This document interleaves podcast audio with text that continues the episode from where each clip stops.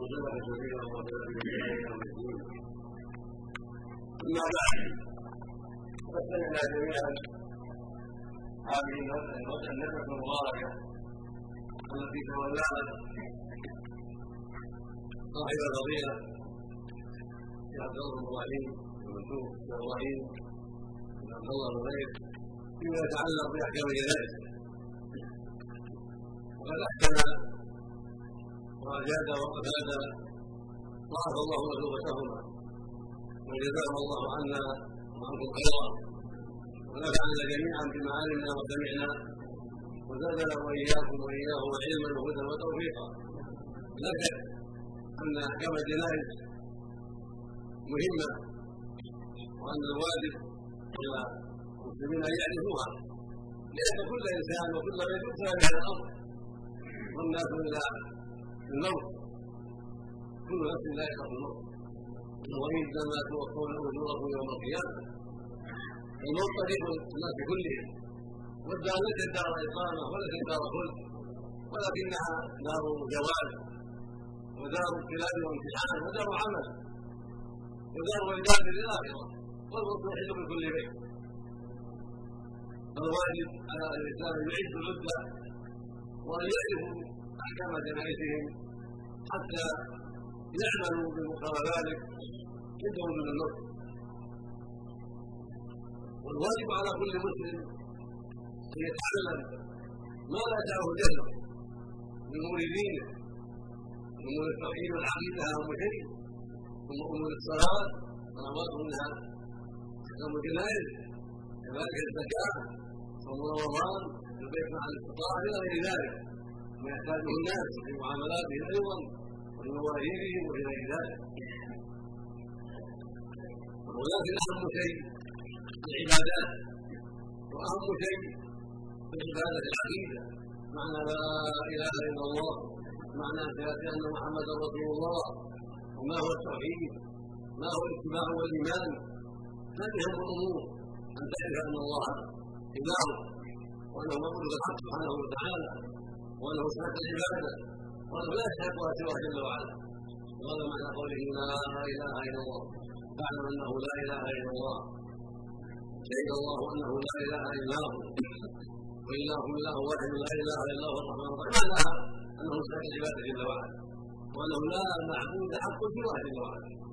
يا أيها الناس اعبدوا ربكم. قال ربك ألا تعبدوا إلا إياه. إياك نعبد وإياك نستعين.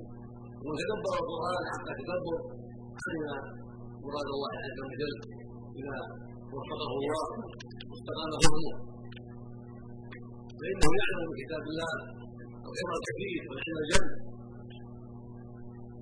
وكتاب الله فيه الدعوه إلى كل خير والتحذير من كل شر وكذلك يتعلم كيف يعبد ربه كيف يصلي كيف يصوم كيف يزكي كيف يؤدي العباده التي شرعها الله عز وجل.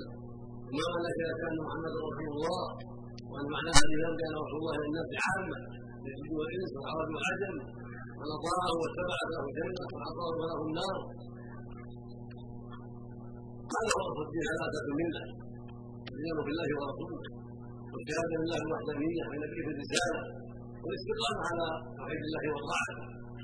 والحذر مما نهى الله عن الشرك والمعصيه المؤمن يجاهد نفسه في هذه الحياة ابدا. حتى ربه يجاهدها على توحيد الله وطاعة الله واتباع شريعة الله والسير خلف رسول الله عليه الصلاة والسلام في الأقوال والأعمال.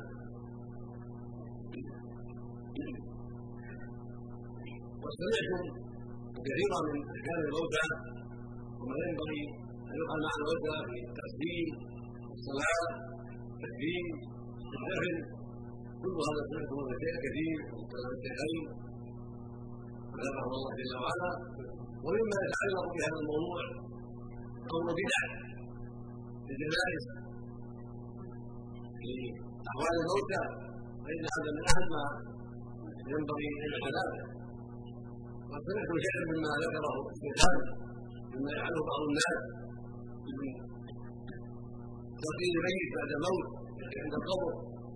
يقول يا فلان. ابن فلان يدعو أمه. اذكر خرج من الدنيا. شهاده أن لا إله إلا الله وأن محمدا رسول الله وأن لله ربا والاسلام دينا ومحمدا رسولا والقران اماما هذا. شيء غير ولا اصل له والعمل في هذا كلها غير صحيحة. وان المشروع التوحيد قبل الموت قبل أن يموت. نقل لا إله إلا الله قبل أن يموت. اما بعد الموت انقطع عمله ولا حيله من هذا ما قدم بعد الموت ما ينبغي له ذلك والضيف والمذكور ليس له به فتح الله أجاب بالجواب الصحيح. وإن كان ضيع في الدنيا أجاب بالجواب الصحيح المقام مقام الدعاء ليس مقام تفضيل والعبد له مقدم عمله الصالح أو عمله الآخر خير ومن قدم ايمانا بالله ورسوله وتقوى لله ورفقا في الدين. أن يأتي يوم يسال في القبر عن ربه ودينه ونبيه بالجواب الصحيح قال ربي الله والإسلام الدين محمد النبي. ويقال لقد علمنا إن كنت مؤمنا انه صالحا فيتمنى ان تقوم الساعة حتى يرجع إلى أهله لما يرى من الخير العظيم والنعيم المقيم في المسألة في قبره ويفهم باب الجنة يأتيه من ريحها ونعيمها ويتقرب الله في يوم الجنة فيتمنى أن تقوم الساعة الآن لما يرى من الخير العظيم ولا أحد قال له من ربك ما دينك النبي فيقول ها ها لا سمعت كلك يقول كيف قلت ما عنده بصيرة كان في الدنيا ضائعا يقوم مع الناس على غير بصيرة فيطلق ما سلف عن يطلق على الحديث عظيمة فيصبح ضيعا فيسمع كل شيء إلى ولو سمع هذا صحيح لو سمع الانسان حين يمر بهذا الميت تصحيح قد تحرر في من شده الامر وصحيح بهذا الميت سبحان الله. لكن الله تعالى علينا الأمور رحمه بنا سبحانه وتعالى. لو أن الناس يسمعون عذاب الموتى في القبور ما تحملوا من ولا عشر ولكن خف علينا هذه الأمور وجعلها سبحانه وتعالى بينه وبينه. ولم يطلع عليها الا في النوادر النوادر وقد ثبت عنه صلى الله عليه وسلم أنه مر على الرجل فقال إنه لا يعذبان وما فعل ذلك كبير ثم قال بلى. يعني إنه لكبير أما احدهما فكان لا يستطيع من البر. ويوم لا يستطيع من البر.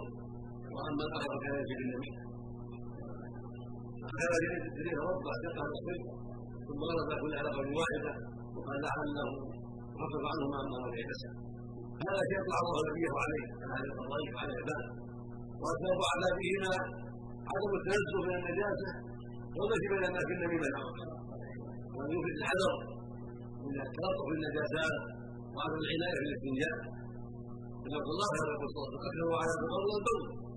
ويقول استنجه من البر فإن عامة عذاب القبر فينبغي المسلم يجب عليه ان يتنزه من النجاسات يحذرها ويستنجي استنجاء شرعيا من بوله غائطا ويتحفظ من النجاسه وأن يحذر التي بين الناس النميمه والنميمه لا تكون كلام السيء من زيد إلى عمرو أو من جماعة إلى جماعة أو من قبيلة إلى قبيلة مثل فتنة بينهم والله يرضيك ما كذا ويقول إنك بخيل وإنك سيء الخلق وإنك ولد وإنك ولد يوم كلام قبيح من زيد إلى عمرو أو من جماعة إلى جماعة أو من قبيلة إلى قبيلة أو من قبيله إلى قرية. يثير بينهم العداوه والشحنه هذه هي النميمه التي فيها وعيد سيدنا قال في النبي صلى الله عليه وسلم لا يدخل الجنة مات لا يدخل الجنة من مات هذا وعيد عظيم. وفي هذا أنه يعذب في قبره.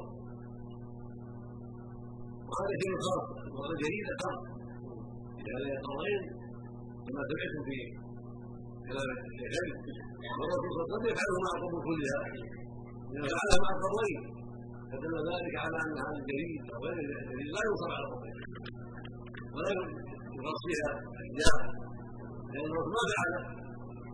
ولا صحابته رضي الله عنهم ما كان خيرا يسبقون اليه فلما اقتصر عليه الصلاة على القبرين المعذبين دل على أن لا يغطى ولا بقية القبور لا جليد ولا غيره لأن الرسول يفعله عليه الصلاة والسلام مع بقية القبور.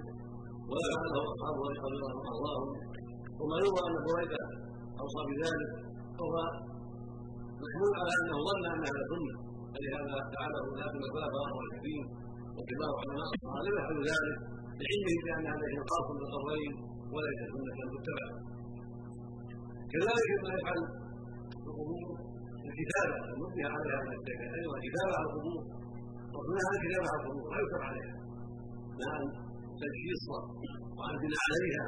وعن كتابه وفي بعض البلدان بعض الدول يبنون على القبور ويقيم عليها المساجد والقباب يخصصونها ويغرفونها ويخرصونها بالخبز الفاخره ويطيبونها وينورونها هذا كل بدعه وفي اسباب الشرك. يجب الحذر من ذلك وان يقع في هنا شيء من ذلك كما يجب على اخواننا الموجودين هنا من اي دولة إذا عرفوا حكم الله ان ينيروا قومهم ذلك على العظيم ويحذروا من هذه البدع التي نهى الله عنها. قال النبي صلى الله عليه وسلم لعن الله اليهود والنصارى اتخذوا الله من المساجد قال كان يحذر الله وقال ولما أخبر عن شريك النصارى وما فيها من الصوم. قال عليه السلام ذلك. إذا مكث يمر الصالح بينه وعلى قبره وقومه في تلك الصور أولئك شرار الخير فجعلوا شرار الخلق عند الله عز وجل باسباب بنائهم على القبور واتخاذهم الصور على القبور.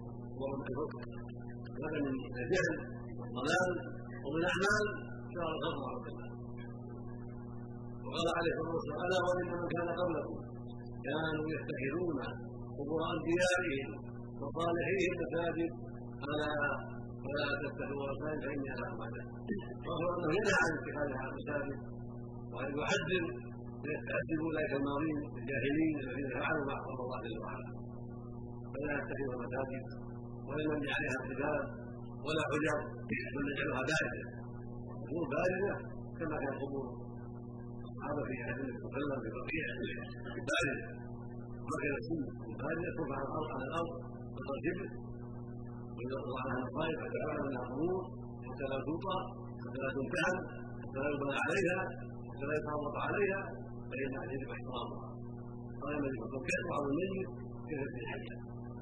الواجب إحترامها وعدم اتخاذها لا بالذي عليها ولا بالرحمامات عليها ولا بالدور عليها ولا بالتوضع عليها. قال عليه الصلاة والسلام لا يجد أحدكم على جمره قد علق ثيابه حتى تصل خير له. من ان يجلس على قبر وقال لا تصل القبور ولا تجلس عليها وقال جابر رضي الله عنه إن النبي نهى عن تمسك القبور وعن القعود عليها والبناء عليها والكتاب عليها. وان يزاد عليها من غير كل هذه الأمور ينبغي تنبه لها فلا يكتب على القبر لا فلان ولا قبيلته ولا غير ذلك. ولا يوضع عليه اشياء فيها زخرفه اغراض الدنيا أو ما اشبه ذلك إذا كان علامه حجر خاص أو عظم خاص أو حديث خاصه لا قيمه لها إلا أن قبرها فيها وكذا وقد ورد أن النبي علم قبر عثمان المفروض بعلامه فلا باس بهذا ثم المقصود ليس ان تعرف قبره المقصود سلم على في حديث المقبرة سلم عليهم فتدعو لهم الوجه سواء عرفت قبر اخيك أو قبر اخيك وما عرفت أو نسيت أن تزور القبور للذكرى والعلم قال عليه وسلم زوروا القبور فإنها تشرف الاخره فيقف عند القبور ويسلم عليهم ويدعو لهم ويترحم عليهم اولا في إحسان نفسه بأن يذكر المأمور ويذكر البلاد ويذكر ما اصاب هؤلاء وأن سوف يخرجون من هذه الأمور إلى ربهم عز وجل ويتوجهون باعمالهم الزياره رضا ثم في احسان الموتى بالدعاء لهم والترحم عليهم وكان النبي صلى الله عليه وسلم واصحابه اذا زاروا ان يقول السلام عليكم أهل الديار من المؤمنين والمسلمين وأنا ان شاء الله بكم لاحقون نسال الله ولكم العافيه يرحم الله المستقيم منا والمستاخرين سبحان اللهم اغفر الله بقي يدعو لهم ويشكروا لهم ويسال الله لهم العافيه هذه السنة في ذات القبور الدعاء لهم والترحم عليهم ثم تنصرف. فيه جلوس على قبورهم ولا جلوس عندها القراءة فالقراءه عند القبور بدعه لا اصل لها وما جاء من القراءة عند القبور وعن إذا قرا على كذا وكذا صلى كذا وكذا كل حديث غير صحيح كلها موضوع لا صحه لها. وإنما يسلم على القبور ويدعو لهم وينصرف إنما القراءة والصلاه في البيوت والمساجد لا تقوم.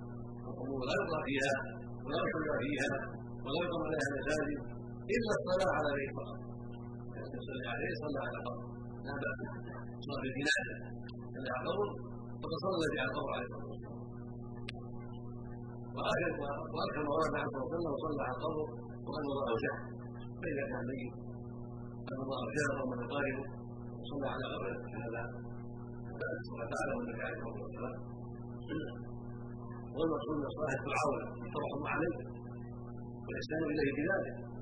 كذلك بعض الناس بلغنا أنه قد يؤذن في القبر. ويقيم في القبر. ينزل في القبر يؤذن ويقيم. هذه أصل لها لا أذان ولا أذان في القبر. ولا قراءة. لا يقرأ في القبر. ولا يؤذن ولا يقيم ولا يكتب في كتابه ولا يجسس ولا يبني عليه كل هذه مما عن الشر. فيظل التنبه لذلك وحذر مما وقع فيه الناس على الأرض لأن الناس في بلدان كثيره وقعوا في بدع كثيرة. وقعوا في الاثبات بالله مسائل الأمور وقعوا في التدبير في الشكر عليها في الإضراب عليها. فيجب الحذر من ذلك لئلا يصيبنا ما اصاب أولئك. ويجب على العلم في ان ينبهوا على هذا. في افريقيا في كل مكان. في مصر الشام العراق في كل مكان. كل بلد يمرها طلب العلم والداعي إلى الله ويرى فيها كان الشر حول القبور أو غير ذلك فيرجع ويبين. لذلك بعد بعد الدفن ما في تقييم على الدفن ولكن يفعل الله والسلام النبي صلى الله عليه وسلم ضرب الشرك وقف عليه. ولا استغفر من اخيه وسوى التشريك فإنه لا يسلم اللهم اغفر لفلان اللهم ثبت له الإسلام اللهم ثبت على الحق. بعد الدفن يقف عليه يدعو اللهم له اللهم ثبت له الإسلام اللهم ثبت على الحق. هذا له مشروع الذي أمر النبي عليه الصلاة أما إذا يقول اذكر مفاتيح الدنيا من اشهد لا إله إلا الله وان محمدا رسول الله هذا ما هذا ما فقط صحابي عليه الصلاه والسلام يكون من باب البدع لا من باب الإسلام. ولا قدر ذلك علم في الأحياء الموجودين عن النعم ولكن لك عند الموت قبل ان يموت هذا هو المشروع يذكر لا اله الا الله يقولها عند لا اله الا الله يذكره بذلك لعله يقولها حتى يموت عليه فاذا ينتبه فاذا ينتبه قال أو يا فلان كنا كان طيب كنا لا اله الا الله فاذا قال سكت عنه قد جاءته يموت عليه صدق الله في التوفيق والهداية واجزا قوينا الشريف وخير المسلمين وجعلنا واياكم من الهداه المهتدين صلى الله وسلم على محمد وعلى اله وصحبه